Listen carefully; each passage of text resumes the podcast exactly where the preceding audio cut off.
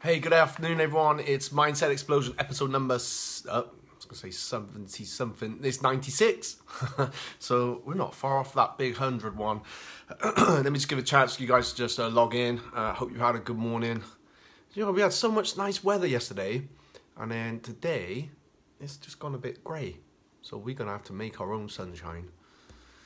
We did this drill once in, uh, when I was teaching class where we all had to wish sun, sun, sun. So maybe we should just do the same. Never know. Might just work. Might have a nice, do a nice weekend. Yes. Get ourselves out and about. All right. As soon as you're in, uh, hashtag mindset explosion. Drop us your favorite emoji or favorite GIF.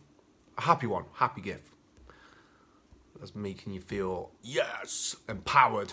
All right. Let me, let me get go on. Hey Colette. Hey Amanda. How you both doing? All right. So uh, I I wanted to go live today. I, I'm doing an interview tomorrow, around about 11 a.m. I was just going back for some old notes. This, uh, earlier in the year, I went to, uh, I was in Brooklyn at the Martial Arts Business Summit, and they got uh, one of the speakers was Jesse uh, Itzler. Check his book out. It's called Living with a Seal. Uh, very funny, uh, really inspirational as well. But it was just couple of things. I was just going back for these notes, and I thought, oh yeah, that that, that rings that rings true. Uh, it's about like how we can give up when we're only about forty percent done, um, and like being an instructor, I, I see it a lot. So we would do the certain drills out, uh, you know, in the class. In fact, this one time I got a few times we've done this, bro. It's they did about a thousand push-ups in an evening. So um, I think if I'd said that at the beginning, it would freak out. So we just I just built them up ever so slowly. Um, you know, ten here, ten there. Soon soon adds up. Hundred here, hundred there. So real push, uh, you know, the people on that. But I do see it a lot in a class when I'm teaching, and that, and that, that's one of the things I love is that where people think they got nothing left and they're about to give up, but there's so much more in there. And I think, oh, I can't go on. Uh, but you know, you, you take a little break, whatever, and then they straight back into it, and they do some more, and then they finally do some more. So generally, what what Jesse was saying at this, um, you know, at the summit, and part of his talk uh, was that your brain says you're done. When your brain says you're done, you're only really about 40% done. So you got loads left in you. And I see and hear it all the time. Words like, you know, we, we can't, oh, I don't know if we would be able to do this. We start beating ourselves down before we've even finish. We start to experience this little bit of pain or uh, this threshold that comes in and it's just not quite working on us. So you are not done, okay? You have got so much more left in you. Um, in, in all aspects. In, in in generally most things, it gets to a point where you are done. If I use like a push up as an example, if you were doing push ups, like people stop when they start to feel it in their arms. But really, if you was done, you just wouldn't be able to lift yourself up off the floor anymore. That's when you're done. So our brain does is quite deceptive on us sometimes, and it, of course, it's trying to protect you from something or other, right?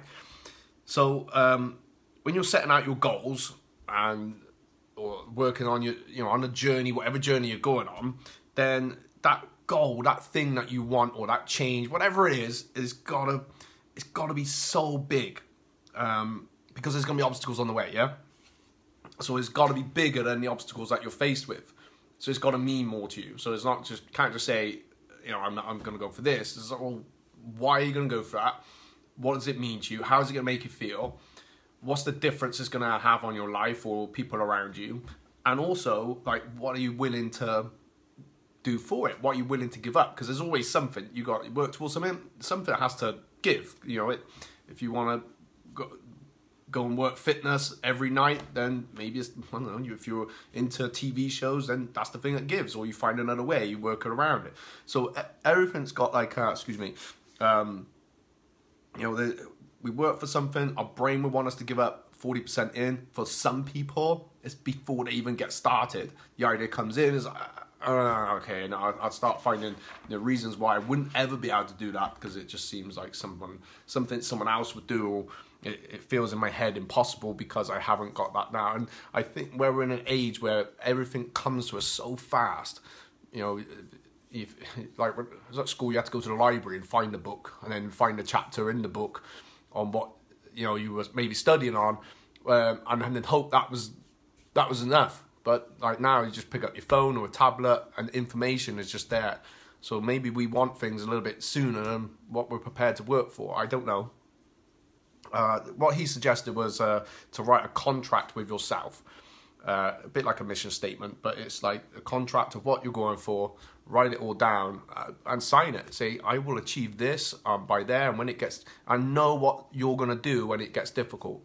So it's knowing when it gets tough, the obstacles come. This is what I'm gonna do. This is gonna be my go-to person that's gonna just kind of lift me up a bit when I'm feeling a bit However, this is how I'm going to bring myself up. I won't allow it.